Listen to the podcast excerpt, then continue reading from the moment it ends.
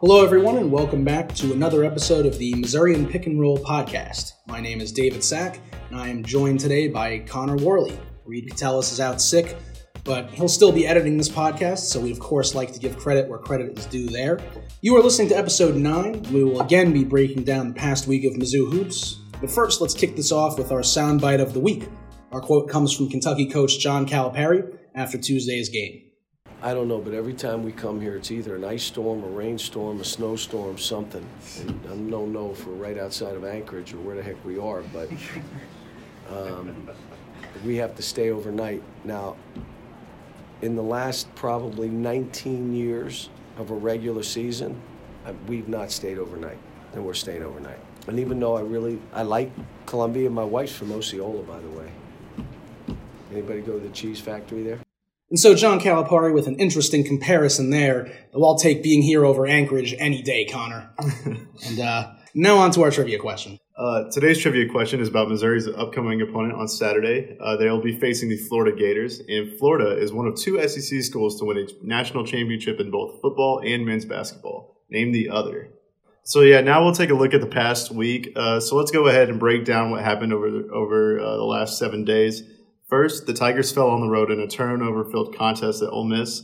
Then followed that up with a home loss to number four Kentucky. David, what did you see in those two games?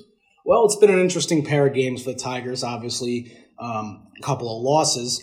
Um, I mean, there's a lot to break down. I mean, starting with the Kentucky game, um, you know, I certainly thought it was interesting just the juxtaposition of the two halves. Um, how Missouri got down early in the first, or got down in the first half. You know, down 18, 41 to 23 at the half, and then you know, the Tigers really did fight back and they actually made the, the final score look a lot better than the game. Yeah, they got a few of those late game threes from like Ronnie Suggs and Torrence yeah. Watson, guys who have been missing uh, outside earlier this year, but uh, it just wasn't enough. Like PJ Washington for Kentucky is a guy that I think just completely dominated the game. He had 18 points in 37 minutes. He got Jeremiah Tilmon into foul trouble early, and he was he was just all over the place, hitting shots from outside, hitting from inside, and uh, he was defensive force for sure. Yeah, and on Washington, and that brings me to something I certainly want to talk about with this game is the decision from Cuonzo Martin to once Tilmon got his two first half fouls, Tilmon sat the rest of the first half on the bench, the last 15 minutes of the first half. And of course, over that time period, Missouri got down big. I mean, I can tell you what I think, but we'll start with you. I mean, what did you what did you think about that decision? Uh, personally, I wouldn't have done it. Like, yeah, Jeremiah fouled out, and he probably would have fouled out sooner if you leave him in. But uh, the way PJ was just wrecking Reed Nikko was like you just had to get some some better talent in there. Right. And uh, I I don't know. It's Cuonzo seemed frustrated after the game with Jeremiah still. And again, we've talked about this ad nauseum, but yeah. he's got to clean up the foul somehow. No doubt. And yeah, I agree with you, Connor. I mean, I really think at, at, what point, as you know, the deficit keeps growing and growing, and PJ Washington seemingly couldn't miss in the first half. You know, at what point do you just decide, like you said, that you just have to have some more talent on there? I mean, Jeremiah Tilmon by no means is a defensive stalwart, but I think he would have done better than you know the Reed Nikko, the Mitchell Smith, the KJ yeah. Santos of the world. I mean, look, they cut the game to within six in the like last few minutes of the game probably don't win if you leave Jeremiah in sooner or put him in sooner, but you know, give yourself a better chance of winning for sure. Right. Yeah. I mean, they just they got into such a big hole early with Tilmon sitting. You know, you don't know where the game would have gone if you know, let's say if instead of being down 18 and a half, they were down 12. You know, something a little more reasonable. Yeah. Yeah. Another guy that I was really impressed with for Kentucky was Tyler Herro. He seemed to come out of nowhere. Like, yeah, he's Kentucky's second leading scorer, but I didn't really expect much out of him coming into the game and in the first half, he had like a big turning point for the Wildcats. He got a steal on Javon Pickett, with, and then who chased him down, and they got a, flag, a questionable flagrant one called on Javon, which yeah. I was surprised by. Herro hits those two free throws, catches the ensuing inbound pass, hits a hook shot, and then a few possessions later hits a corner three, and suddenly it was like a 12-11 Kentucky lead, and it was 19-11, and Missouri was had a hard time recovering after that. Yeah, I was I was just very impressed by Kentucky in general. I mean, Herro's very good um, and of course Washington. And we didn't even, you know, I don't think we even saw the best of what Kentucky has to offer. I mean, Keldon Johnson, five points, one of six shooting. He's one of the best scoring freshmen in the country.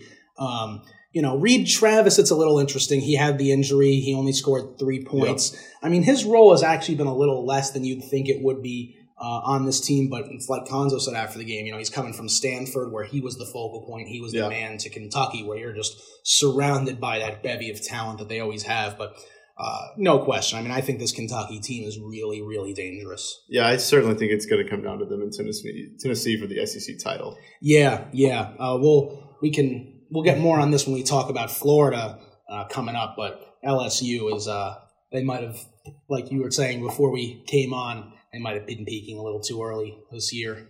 You know, and then going back to the Ole Miss game, the Ole Miss game was you know it was just a total regression for Missouri in all the wrong ways. I mean, they 25 turnovers. You know, that's a season that's matching a season high. And the only other time they did that was the second game of the year at Iowa State, who is, um, you know, let's be honest, a much better team than Ole Miss. It was the second game of the year. You know, a lot of new freshmen getting into the mix. But this late in the season against a team like Ole Miss, there's just, you cannot have 25 turnovers, especially along with nine assists. I mean, that is just brutal. But you look at it, I mean, Xavier Pinson, five turnovers, Jordan Geist, four turnovers. I mean, to me, that right there, for your two, for your two point guards, to have nine combined turnovers and three combined assists. It's just not a winning formula. Yeah, obviously. I mean, all the 25, they lost by 10, 25 turnovers. Just think about all the points off turnovers that led to. Like, this Ole Miss game should have been a, it should have been a winnable, winnable game. It's a game they could have won. It really would have helped them with their resume and everything, as we talked about them trying to get to the NIT. Instead, now they're below 500 and probably going to sink down even further, too. And uh, they, like, they've said that they're not even talking about the turnovers, and they, they know it's a point that they've really messed up on, and uh, it's just frustrating to see. Like they get turnovers, inconsistent shooting, or like certain things that they've just gone on and off throughout the season. They've just been continuing points, and just shows why this team's twelve and thirteen, and why they can't find, find any success. Yeah, you said it 32 points off turnovers in that game for Ole Miss. I mean, the Rebels scored 75 points. 32 of them come off turnovers. I mean, you know, I'm not a mathematician, Connor, but Yeah, I and my favorite my favorite statistic in this game was Jeremiah Tilmon, four points, five fouls. it's just it's amazing to me quite honestly that they were this close in the game although it's a good segue into our stud and dud of the week and uh, our stud of the week is rebounding and in that game the tigers out rebounded Ole Miss 37 to 21 so that can sort of give you an idea of why they were close that game despite all these other quite Mhm. frankly horrid stats and then in the kentucky game i mean mizzou comes in there kentucky leads the SEC in rebounding margin, plus 9.8 per game, which is hard to fathom, honestly, how Yes. good that is. And Missouri comes in there and out rebounds them 34 to 28, you know, so that's our stud, Connor. What do you think about the rebounding? I mean, obviously, it's great anytime you can consistently lead uh, teams in this type of category. Like, shows that the, like they're working on specific things in practice and it's carrying over to the games. Now, if they could just translate with other aspects of the game that they struggled uh, this season with, it's it's good to see. But I mean, the end result doesn't result in W's. So I mean, I guess it's kind of Yeah, pointless. And an interesting thing I caught here, uh, just looking at the box score from the Missouri Kentucky game, you know, th- like we said, 34 rebounds for the Tigers in that game. 16 of those 34 were on the offensive end to 18 defensive rebounds. So a lot of offensive rebounds for the Tigers. Five offensive rebounds from Jeremiah Tilmon, three from Jordan Geist, which is outstanding for a guard, two from Ronnie Suggs, which, you know, Suggs is another guard, even though he's a tall guard at six six. And so, you know, the Tigers are doing good things in that respect, and to do it against a team like Kentucky is it's exceptional. Absolutely, and uh, you know maybe maybe this uh, nice pace and rebounding will lead to a win eventually. and now for our dud of the week, uh, we're going with sort of an unconventional one, but certainly one that's popped up. It's Mark Smith's ankle slash foot. Is now uh, Mizzou is calling it also a foot injury. So, David, what do you think is going on with Mark Smith right now? Well, you know, first off, I mean, we were sure to call our dud his Mark Smith's foot and ankle, not Mark Smith. I mean, it's hard to blame a guy, you know, who's shaking off the rust, easing into things, and clearly isn't 100% healthy yet. I mean, you know, look, it's it's a rough go. I mean, Cuonzo didn't even have to think about it. He was asked, you know, do you think the injury is impacting his shot? Right away, he went, oh yeah, Yeah. oh yeah. And I mean, you know, look, this is Mark Smith we're talking about. This is a guy who was shooting 47.5% from three. And even when you when you're a shooter like that, even on an off night, you know, you put up five threes, you'd think one of them goes in just Yeah. because that's what you do when you're a shooter. But he shot 0 for 5.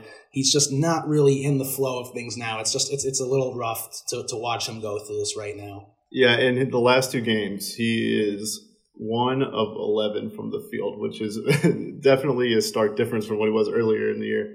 And there, he had this one play against Kentucky where he pump faked it uh, from the three, and then he drove in and had a little floater. I thought that maybe go in. It bounced out, but like no pun intended. But he looked a step slower than usual. And uh, Yeah. I mean, it, it's just obvious watching him that he's just not feeling the same way that he was earlier before the injury. Yeah, and it's a shame for this Missouri team because they just they need him so much. The players have talked about how great it is to play with Mark Smith out on the floor. You know, Torrence Watson has actually said that, you know, Mark Smith's defender just has to go wherever he goes and that whole thing and how the game can become a four on four game almost it feels like and you have more space. But the Tigers are just missing that element right now. I mean, even when Smith is out there, 21 minutes, no points. He did get a couple rebounds and a couple of assists, so he still did a few good things, but ultimately, you know, he is just unable to to be himself out Yeah, there. and I mean, as we saw against Kentucky, him not being a scoring threat really impacts the rest of the offense. I Absolutely. mean, only had two other guys in double digits. Yep. And guys had 11 on like 40% shooting, and Ronnie Suggs was leading scorer with 13, something that's certainly unconventional for this team. Yeah. And so, I mean, Mark Smith not being able to score just like helps the opposing team so much. Absolutely. Yeah, so now let's take a look ahead at the next week for the Tigers. On Saturday, they head to Gainesville to take on the Florida Gators, probably one of the most middling teams in the SEC. Florida's eighth in the league at seven and six, though they are coming off a big win Wednesday uh, in Baton Rouge against LSU, a big overtime win. Um, then Missouri will stay on the road for a matchup with Mississippi State, a solid team with an impressive 11 and 3 home record. So, Connor, can Missouri win either of these games? Just the way they're trending right now, I'm going to say no. Like, especially against Florida's probably a better shot to win than Mississippi State. But the way Florida played Wednesday uh, makes me think no. Like, they've had, I think, trouble with guards this whole season. And KeVaughn Allen for Florida had 21 points, like 5 and 9 shooting from three against LSU. And uh, if he keeps that up, I, it's going to be hard for them to, to match that and win. Yeah, it's go time right now for the Florida Gators, who uh, on Joe Lunardi's bracket about a week ago, which is not his most recent bracket this time of the year, but uh, before their last couple of wins, which we'll get into in a moment, you know, they were the literal last team in on Lunardi's bracket. So every game for them is big. They can't have a slip up like a loss at home to Missouri. And Florida's responding to this right now. They're, they're a little hot. They've won three games in a row. Uh, the last two were on the road, an 18 Yeah. point win at Alabama, and then the aforementioned five point overtime win at LSU. You know, these guys, I, you know, this is something I talk about a lot in college basketball, especially at this time of year. I just think it's so important. Who's peaking when? And, you know, you have teams like Kentucky that are really seem to be coming together now. Now, obviously for Florida, their peak isn't nearly as high as Kentucky's, but I do think it is all sort of coming together for the Florida Gators right now. Yeah, and also for Missouri, I think we have to factor in the travel. Like, Yeah. th- that's a far distance to go, and I wouldn't be surprised if that slows them down a little bit too. Yeah, it ought to. It ought to. It's a, that's a tough trip, um, and it'll be even more tough for them to then come back on Tuesday. You know, these aren't Yeah. professional athletes. It's not going to be a road trip in the sense that they're going to stay on the road. They're going to do a lot of traveling. They're going to come back to Columbia and take care of their studies, Yeah. and then they're going to go back down to Starkville. It's it's rough even on ch- the charter. And like you said take. with Florida, like both of these teams, Mississippi State and Florida, are gonna they both have uh, postseason aspirations, so they're gonna Yeah. be giving it all- their all during this last stretch of the season. So, and Missouri doesn't really have any aspirations at the moment. right. So I wouldn't be surprised if Missouri got their best shot. Yeah, I mean, there's no question that for these teams that are playing Missouri at home, you know, these are must win games for these teams. If you're Florida, you're right there on the bubble. This loss could kill your resume. Absolutely. You know, it's one thing on the road, but at home, these schools are going to have no excuse to lose to Missouri. So it's going to be very tough for the Tigers. All right, and to swing back to our trivia question, we asked that Florida is one of two SEC schools to win a national championship in both football and men's basketball. Name the other. And the answer is Arkansas, who won the 1994 National Basketball Championship and split the football championship with Alabama and Notre Dame in 1964. And that's all we have for this week. Uh, join us next week as we Reed is back with us and uh, we talk about Florida and Mississippi State. All right, thank you all.